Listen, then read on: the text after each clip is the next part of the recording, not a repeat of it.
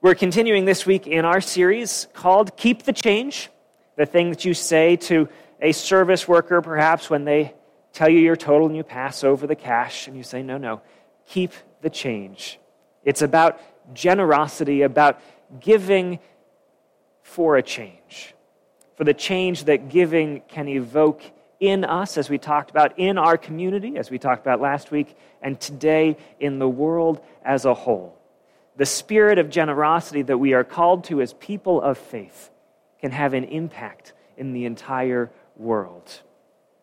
And that's what we're exploring today in the next few minutes. Let's begin with the word of prayer. Almighty God, may the words of my mouth and the meditations of all of our hearts be acceptable unto you, our rock and our Redeemer.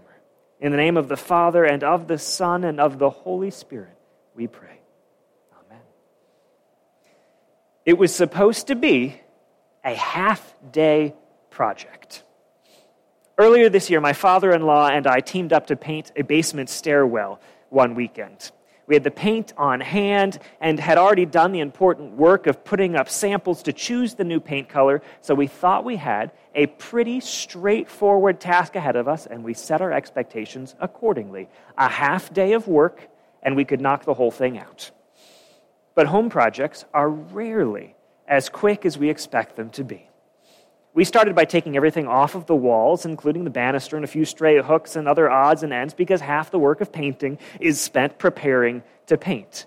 And it was at that point the question was raised about what exactly should be painted. And if we were getting the walls, shouldn't we also paint the stair risers, the vertical back of every step, which was painted the same as the wall color? And we wanted to do it right. So the only possible answer was yes, even though that meant trading one of our rollers for a paintbrush and crawling on our hands and knees up and down the staircase to paint every step. And eventually we got the first coat of paint up and decided that despite the promising claim plastered across the paint can about getting complete coverage with a single coat, it definitely needed a second go. And at the same time, our one paint roller was also struggling to roll evenly, so while I settled in to crawl along the steps painting the stair risers all over again, my father in law was off to the hardware store for a new paint roller and maybe also another gallon of paint because the color was looking really good. And wouldn't it be nice to paint the bathroom uh, downstairs at the same time? Now, the bathroom took two coats of paint on its own and looked so good that, of course, the medicine cabinet needed to be rehung. And it was certainly time to finally put up the molding that had been lacking on the floor for so long. And by this point, the stairwell was painted, and it looked really good, which made it only more apparent just how much the floors needed a deep clean, especially there in the shadows. And it was probably past time for looking at replacing the light fixture in there. And the work just kept increasing and increasing. By the time we were finished that day, the sun was setting, and we were both exhausted. The only way that all of what we had accomplished could be counted as a half day project was if we figure that a day is 24 hours long, and so 12 hours is, in fact, half of a day. This is what happens with so many home improvement projects. The initial task seems manageable, but can't help expand in scope to get it done right. And the same can be true with tasks around the church. And one of the trustees taught me about this sort of project creep using the familiar children's book, If You Give a Mouse a Cookie. As the book tells it, a mouse given a cookie will ask for a glass of milk, and then a straw to drink it, and then a mirror, and on and on until the mouse has taken a nap, drawn a picture, cleaned the house, and eventually is requesting another cookie. And what starts small can grow to become suddenly overwhelming. And it's not just the physical projects that can take on this unchecked growth either. As people of faith, we're tasked with considering improvements that make the world at large a more just and equitable place. But what starts with a fresh coat of paint here or a bit of assistance there can have us suddenly staring down the overwhelming systemic issues that plague the world. Trying to help one hungry person can quickly lead to questions about economic and educational disparities, societal stigmas so often rooted in racism and sexism, difficulties with mental health or the crushing financial burden of health care, and more. It's a complex, complicated, multifaceted, and overwhelming thing to consider. The mission of the United Methodist Church is to make disciples for the transformation of the world. which is audacious enough to leave a person gasping. I mean, don't they know just how much of the world needs to be transformed? Do they realize just how many disciples that is going to take? It's an enormous and overwhelming task to take on. Paul's invitation here in 2 Corinthians can be similarly overwhelming. God has the power to provide you with more than enough of every type of grace, Paul writes. That way, you will have everything you need, always and in everything, to provide more than enough for every kind of good work. In the original text, the word for all is repeated four times over in this short section. God has given all the grace, all we need to provide for all the good works. But there are a lot of good works to be done. We can say what we want about God's abundance, but to provide for every good work, to do every good work, is an overwhelming invitation any way and every way we look at it. It's a bit much to take on. Now, this whole passage is a continuation and the culmination of Paul's financial request to the church in Corinth, which we've been exploring over the past few weeks. The whole of Second Corinthians has been building to this point so dramatically that the current scholarship actually uh, considers this passage to be the end of the one letter to the Corinthians, while the remainder of Second Corinthians comes from a later letter that Paul writes to the church in Corinth. And we can see here a weaving together of some of the themes and ideas that we've recognized so far as Paul draws on all that he has in his request that the people of Corinth take up an offering to support the poor in Jerusalem, as Paul has been collecting from all of the churches he is in connection with. And particularly evident here, once again, is Paul's insistence that he is not forcing and not guilting the church into anything for while generosity is an inescapable element of faith, and followers of Christ can hardly choose not to love or not to do good works, there is nevertheless a freedom to determine the form of the good works and the shape of the love. And so instead of obligating the church, Paul leans into a metaphor about sowing and reaping as an invitation for the church. Now, outside of the context, some of this metaphor can be troublesome. The one who sows a small number of seeds will reap a small crop, while the one who sows a great number will reap generously, Paul says, which is mathematically accurate, but it does feel a bit like we are expecting the gifts we give into the world to be returned into our hands in abundance. You will be made rich to be, to be generous, Paul says a little bit later, which is also troublesome because we can so easily be entangled in trouble when we see being rich as the goal. But within the larger passage, it is clear that Paul is not seeing a one time transformation, returning our generosity with increased riches, but rather an ongoing increase in abundance. It's particularly clear if we follow the grace through the twists and the turns that Paul describes here. At the very end, Paul says, Thanks be to God for these indescribable gifts, for these gifts that are beyond words. But the thanks there is actually the word grace. Paul literally says, Grace be to God for the gifts that are beyond words. And so he charts this path that ends there and begins with God giving grace. The grace comes to us from God as a gift from God, and then that grace prompts grace in and among us as we share it, and then returns to God in the form of thanks. So it comes from God in and through all of us and returns back to God. But it's not a linear path that begins and ends, because it begins and ends in the same place, and so it becomes cyclical. And the grace which is given to us is returned to God, which is given to us, which is returned to God. And in all of that, there is a multiplication. And Paul speaks to this directly. He says, Can you imagine the thanks that the people of Jerusalem will have?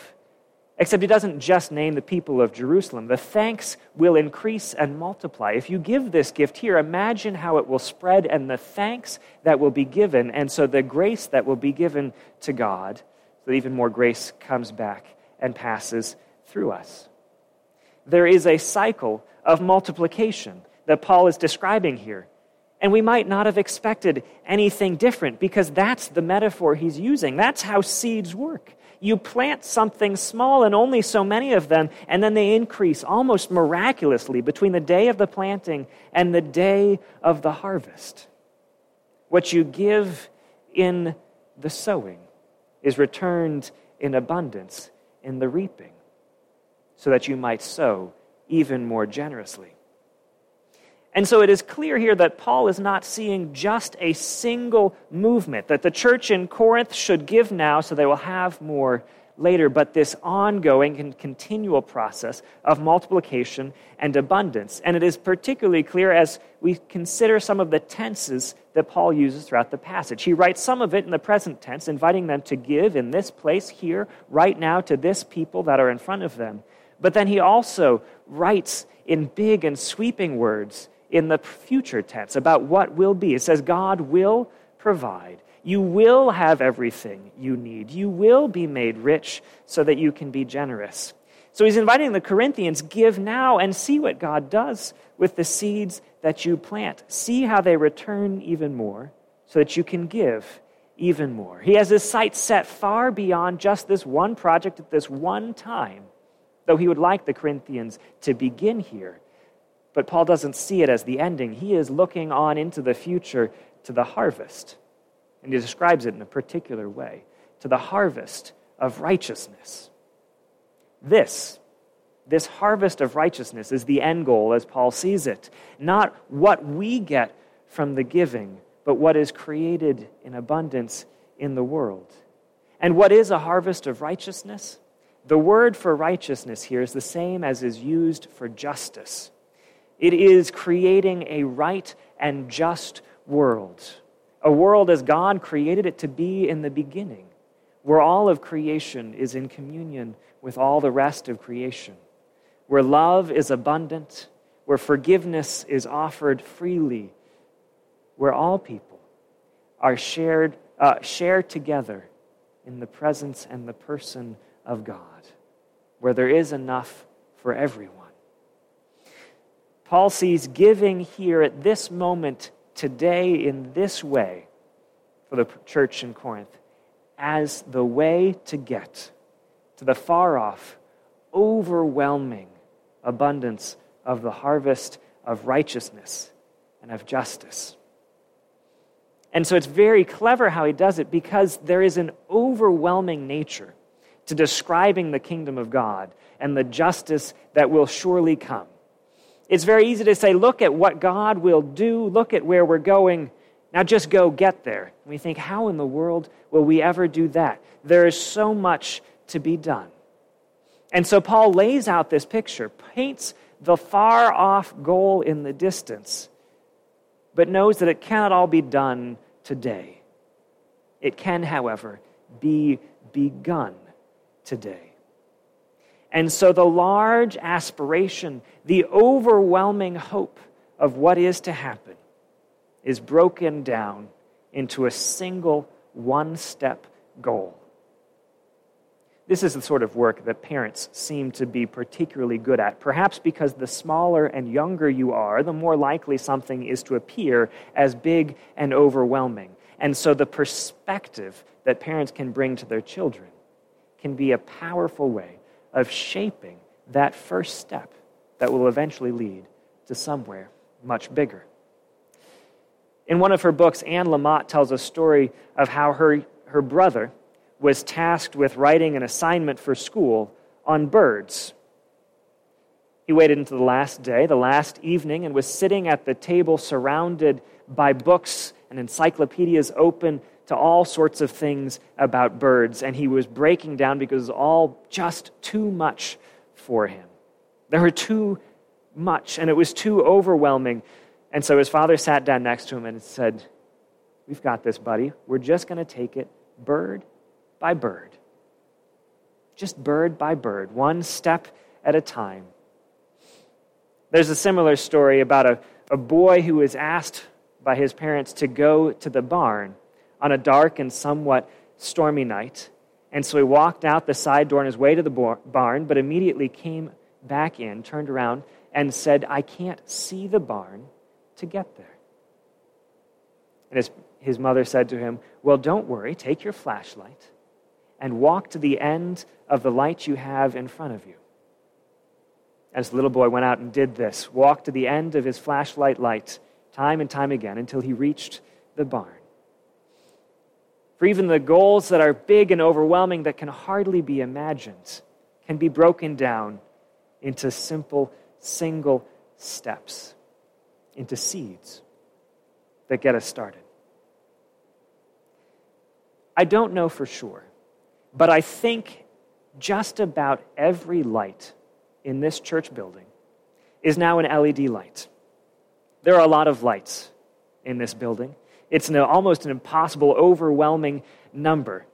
But over the course of the time that I've been here, I've seen them get replaced one by one, step by step, seed by seed, because sometimes when you're tasked with an overwhelming goal, a project that keeps expanding and leading to more and more, you just break it down to the first step and the first seed to do. And so that's what we have done with the lights in the building and what we have done with so much else. For we know that we can't feed everyone that is hungry, but we can support the CRC, the Chelsea um, Resource, excuse me, the Community Resource Center to feed some, and we can support and provide a place for the Manchester Family Services pickup once a month to feed some more, and we can have a blessing box outside of our door to feed some more. One step. And we can't house everyone who needs a home, but we can build one or sometimes two at a time with Habitat for Humanity by joining together with other churches in the county. And so every summer, someone can get a home. And we can't house everyone, but we can build a whole number of houses in Zimbabwe, as we did not so many years ago when weather had taken down the ramshackle structures they were living in before, and we came together to provide a gift, an offering, to ensure that the people of one village in Zimbabwe had somewhere to live. One step, one seed. And we can't wipe the tear from the eye of every person who grieves a loss, for there are so many.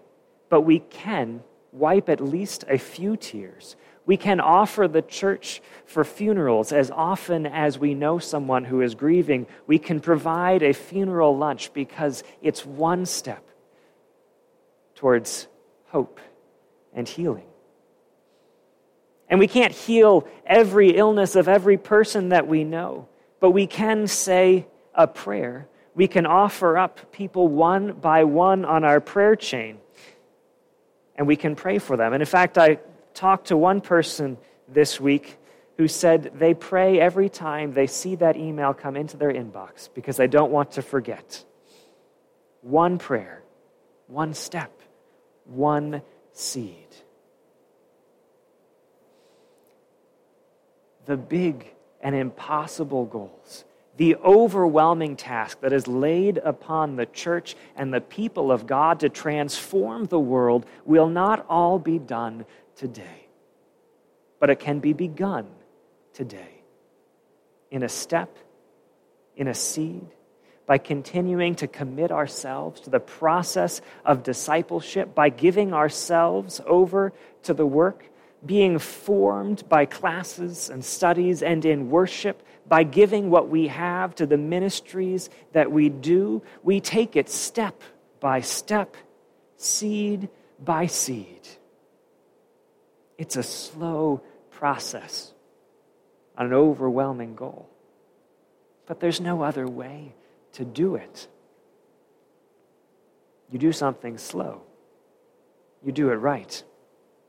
I read once this week that the dominant form violence takes in modernity is speed.